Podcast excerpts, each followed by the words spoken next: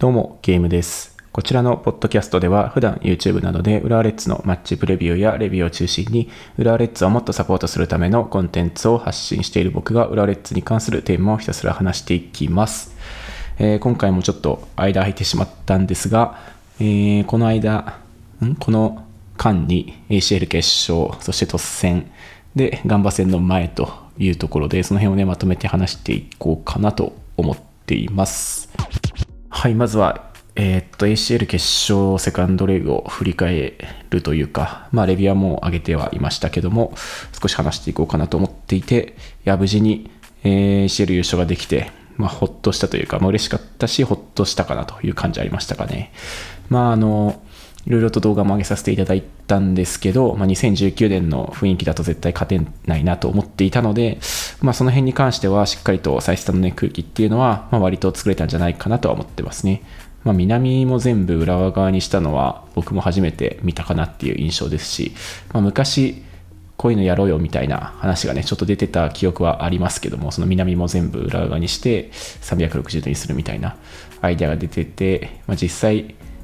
署名みたいなことをやってた記憶もちょっとあったりしますけど、まあ、初めて見たかなという感じですね。まあ、多分ボーイズの方たちも太鼓を合わせるのとかは結構難しかったんだとは思いますけども、多分練習とかもしていて、えー、北と南がこう一緒にやるっていうのもそうだし、こうやり合うみたいな感じがあってね、すごくいい雰囲気ができたんじゃないかなと思いますね。で、まあ指定の席のところも結構雰囲気が作れたかなと思っていて、まあ、試合前、試合中とかハーフタイムとかも、指定もやろうよっていうふうに、えー、トラメ側を持って回ってきてくれる方も結構いたので、まあ、そういうのもあって、えー、しっかりとね、こう2019年の二の前にはならんというのは表現できたんじゃないかなと思いますね。まあ、試合に関しては、やっぱカリージョがきつかったなっていう感じですね。ま、あそこ、あいつ一人だけでこんだけ変わるかっていう感じはね、もちろんやっぱあったし、まあ、2019年はサイドで出てたけど、今回はね、インサイドハーフに入れてきましたね。やっぱ中盤のところにクエジャールかカリージョがいないとっていうのは、まあ、初戦を見てあったんじゃないかなと思いますね。まあ、ラモンディアスも、まあ、大丈夫だろうと思って多分ね、浦和のことを軽く舐めて、えー、第一戦はしてきたと思うんですけども、まあ、そこがあだとなった感じにはなったんじゃないですかね。まあ、1戦目からカリージョがいたらどうなったか分かんないなっていう感じの試合ではありましたが、まあ、なんとか抑えられたのかなっていう感じですね。まあ、正直前半はどうなるかと思いましたし、まあ、風もね結構きつくて長めのボールも使えなかったっていうのもあったので、まあ、どうなるかなっていう感じでしたけど、まあ、なんとか抑え込めたという感じでしたかね。まあ、80、84分5分ぐらいの安井のシュートが外れてからの AB アレッツからのプライド・オブ・ラーはかなりすごいものがあったというふうには記憶していて、僕が体験した中でもね、かなり一番の後押しになったんじゃないかなっていう気はしてますね。まあ、バックスタンドとか1階のところとかはもう総立ちになってましたし、まあ、そこまで呼びかけが回っていたっていうのもあると思うんですけど、まあ、そういったところを全てやりきったからこそああいう雰囲気ができたんじゃないかなと思いますね。僕はバス待ちと、えー、まバス送りとかも全部行ったんですけど、まあ、その辺も含めてしっかりとこう選手の気持ちを作っていくっていうことはできたんじゃないかなと思いますね。ま、試合の内容的にも、えー、っと、まあ、第一声の時から言ってたというか思ってたことなんですけど、まあ、2019年と比べて、ま、しっかりとこうチームが継続性を持って成長してきたのが出ているというのが、まあ、一つすごく嬉しかったところかなと思いますね。まあ、2019年は、ま、ACL 決勝は行ったけどもリーグでは残留争いをしていたというところでもサイクルは完全に終わっていて、まあ、ミシャの後を、まあ、継ぎはぎのような形でなんとか延命しているような形のチームが、まあ、最後に限界を迎えていたのが、まあ、2019年のところだったと。で、そこからフットボール本部を立ち上げて、まあ、確かにこの3年間、4年間で、えーまあ、監督は変わってはいるものの、まあ、大月さんから始まりリカルドそしてスコルジャと、まあ、継続性を、ね、ある程度持った中でのチーム作りっていうのをやっていて、まあ、それがピッチに出ていたのかなと思いますね、まあ、それが具体的に何かっていうと、えーまあ、相手の構造ですね。相手の守備のやり方、えー、構造を見た上でボールをどこに前進していくかどこが空いている空きやすいスペースで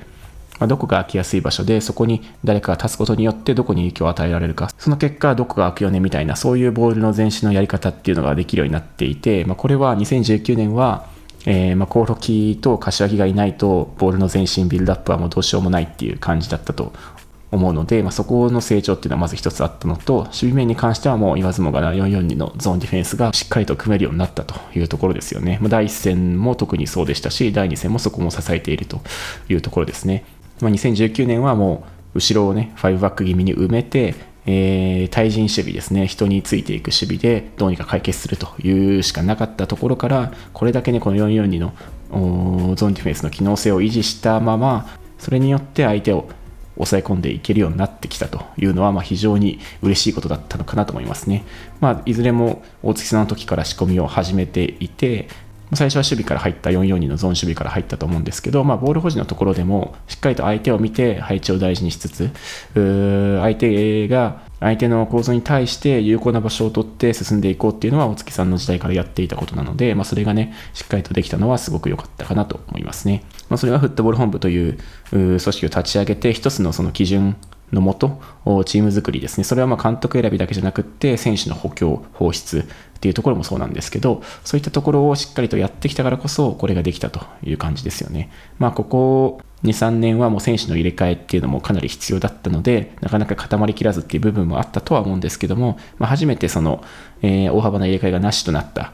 のが、ま今シーズンかなという感じで、それが、えしっかりとね、実を結んだんじゃないかなと思いますね。まあ、正直、試合中というか、スタジアムに行った時の記憶がほとんどあんまないんで、試合の内容がどうだったかっていうのは全然覚えてなかったんですけど、まあ、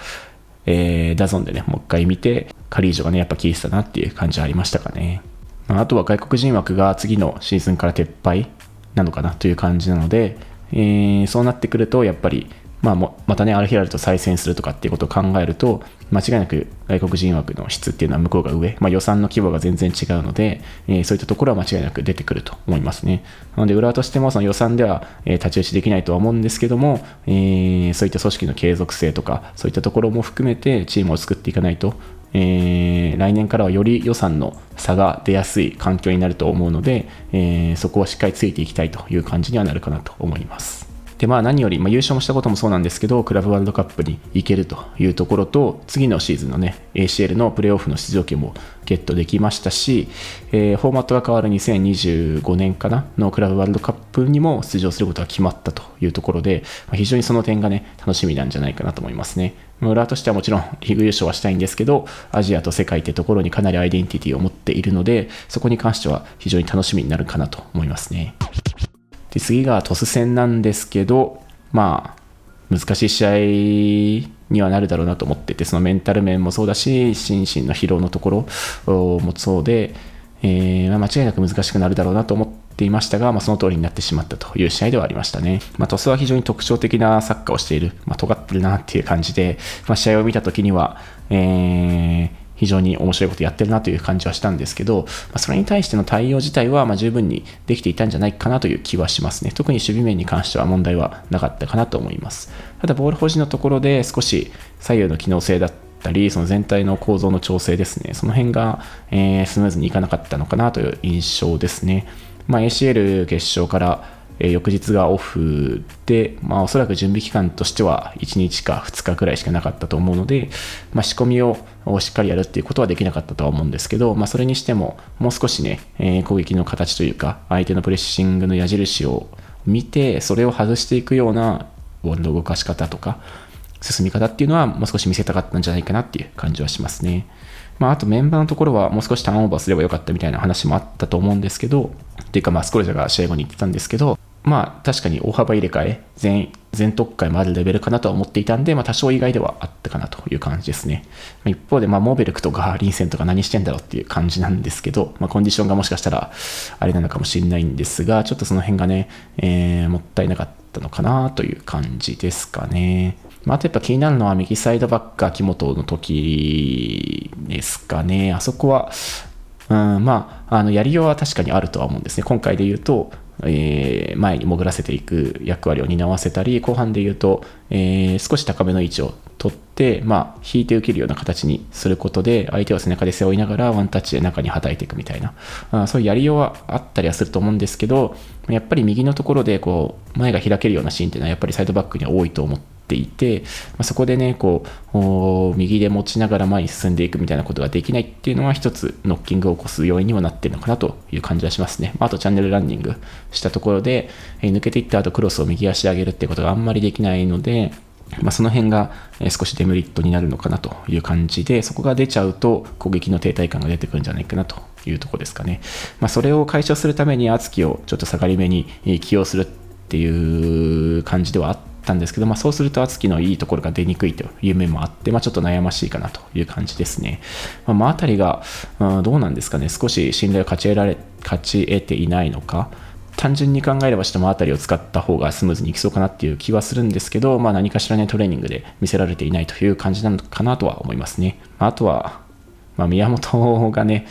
浦和にいれば十分チャンスあっただろうっていう感じは今となってはすると思うんですけど、まあ、えー、来月、再来月には帰ってくると思うので、あ、んまり向こうで試合出てないと思いますけど、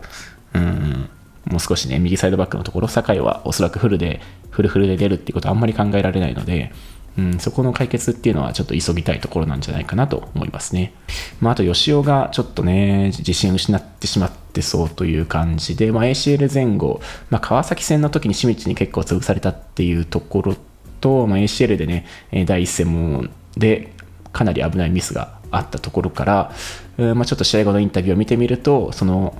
ビルドアップのところで恐怖心が出てきてしまっているというのがあるので、そこはちょっと心配かなという感じですね。まあ、メンタルのところがプレーに出てしまったなっていう印象もやっぱありますし、まあ、その2失点目のところは、えーとその裏のボールの動かし方自体はあんまり良くなかったのかなっていう感じなのでその辺もあるとは思うというのがレビューでもお伝えしたんですけど、まあ、その後も1個あったし、まあ、なんかちょっと心配ですねただあそこでストレスを引き受けるっていうのは吉尾の仕事だし、吉尾しかできないことでもあるので、うーんまあ、悩ましいところではありますけども、頑張ってほしいという感じですね。まあ、スコルジャーが指揮してたレフポスターの試合とかも見ても、トップ下がね、結構気を利かせてやるっていうのは、えー、まあ、見られる傾向、うん、そういう傾向あるかなっていうふうには見られるので、うん？まあ、そこは頑張ってほしいっていうところ、まあ、代わりがあんまりいないっていうのもありますし、まあ、大久保をね、中央に入れるっていう手もあると思うんですけども、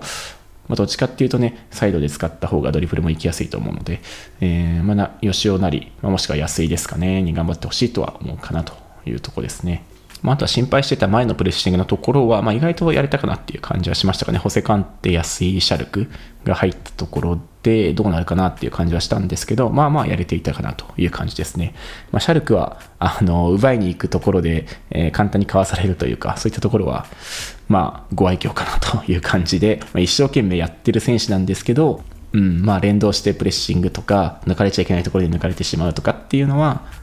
まあ、やっぱありますね。そこは、ま、改善はしてほしいんですけど、うん、まあ、簡単にはなんか改善しそういないかもなっていう感じはしますかね。で、最後に、えー、っと、ガンバ戦のプレビューを出したというところで、えー、まあ、ガンバ戦、まあ、突然に負けてしまったので、えー、確実に勝ち点勝ち点3は拾わないといけないなという感じですね。えー、まあ、上位陣、まあ、神戸なり、えー、あとは広島とか、あその辺の勝ち点の感情を見てみると、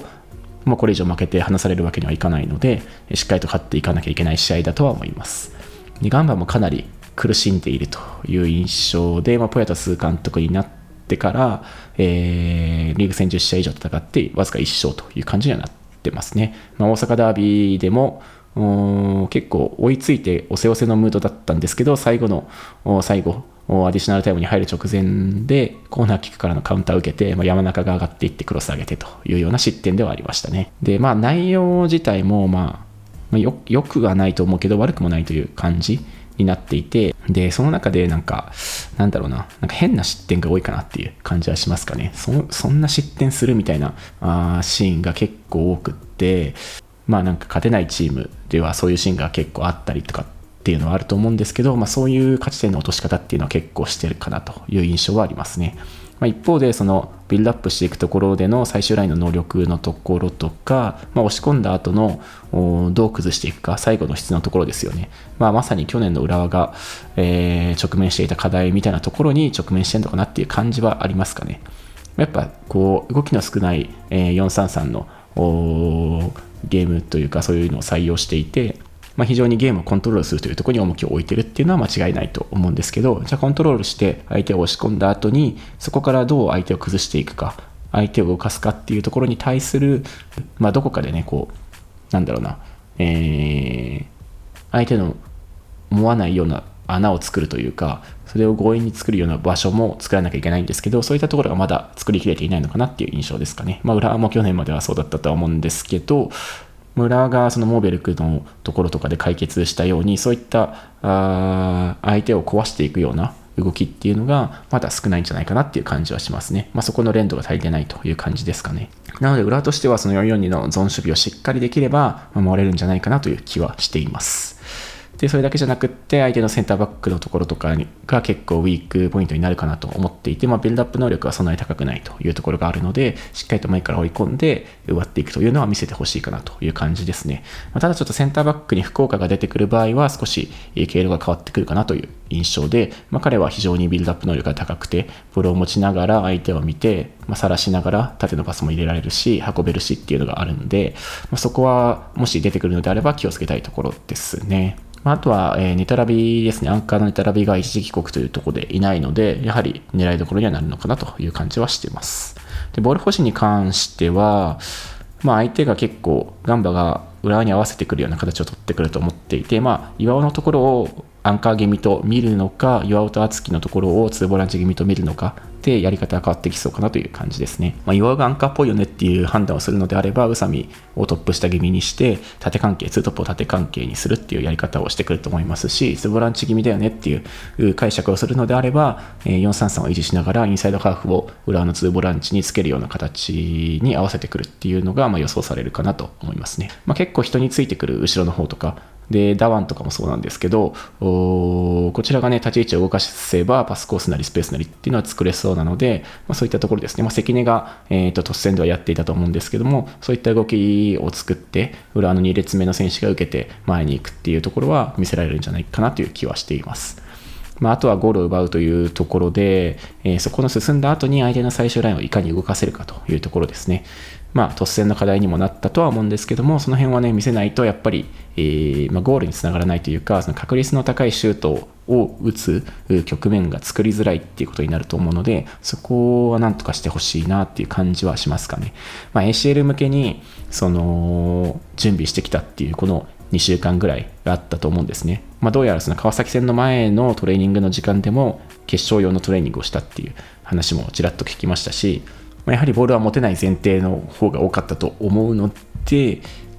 まあ、再びこの J リーグに戻ってきてまた違うことが求められるという難しさはあるとは思いますね。で、中3日、中3日なので、ちょっと合わせる時間もないというのはあると思うので、まあ、その辺は難しいとは思うんですけども、まあ、解決していかないと、リーグ戦では勝てないのかなと思うので、まあ、やってほしいかなという感じですね。で、あとはセットプレーのところで、まあ明らかに前迫コーチのセットプレー、えー、決勝に向けて隠していたなっていうのは思いましたね。あの、今シーズンリーグ戦で、えー、セットプレーからの得点がなかったっていう話があったと思うんですけど、まあ明らかにコーナーキックとかのバリエーション少ないなっていう感じだったと思うんですね。で、ショートコーナーとかも全然今年やってなかったし、まあ、去年はやってたんですけど、なんかその辺が隠してるのかなっていう感じはしてたんですけど、まあ、実際、まあ、そうだったかなっていうふうに、突然でちょっと確信に変わったかなという印象ですね。まあ、突然 ACL の決勝で、ショートコーナーとかも見せ始めて、えー、明らかに今シーズンやってなかったような狙いっていうのを出していたんですけど、まあ、キックオフのね、あのデザインプレーもそうなんですけど、その後の、まあ、決勝が終わった突戦でもショートコーナーなりいろいろなパターンを出していたので、まあ、明らかにいい決勝に向けて今シーズンの序盤のリーグ戦ではセットプレーを隠していたというのは間違いないんじゃないかなと思ってますね。なので、まあ、そこに関してもここから、えー、リーグ戦でもセットプレーの得点が出てくるっていうところは期待したいんじゃないかなと思います。はい、そんな感じですかね。ちょっと過密日定だったんで、えー、っと動画もいろいろ上げてて、えサウジリーグも結構見たりとかしてたんで、えー、久しぶりになってしまったんですが、えー、引き続きお聞きいただけると幸いです。はい、えー、感想などコメントいただけると嬉しいです。また、次にテーマにしてほしいものだったり、質問などがありましたらコメントをください。えー、戦術戦術的なこととか関係なく、浦和レッズに関することなら何でも OK なので、お気軽に送ってください。えー、匿名をご希望の場合は質問箱のサービスを置いてありますので、そちらからお願いします。今回はこの辺で終わろうと思います。ありがとうございました。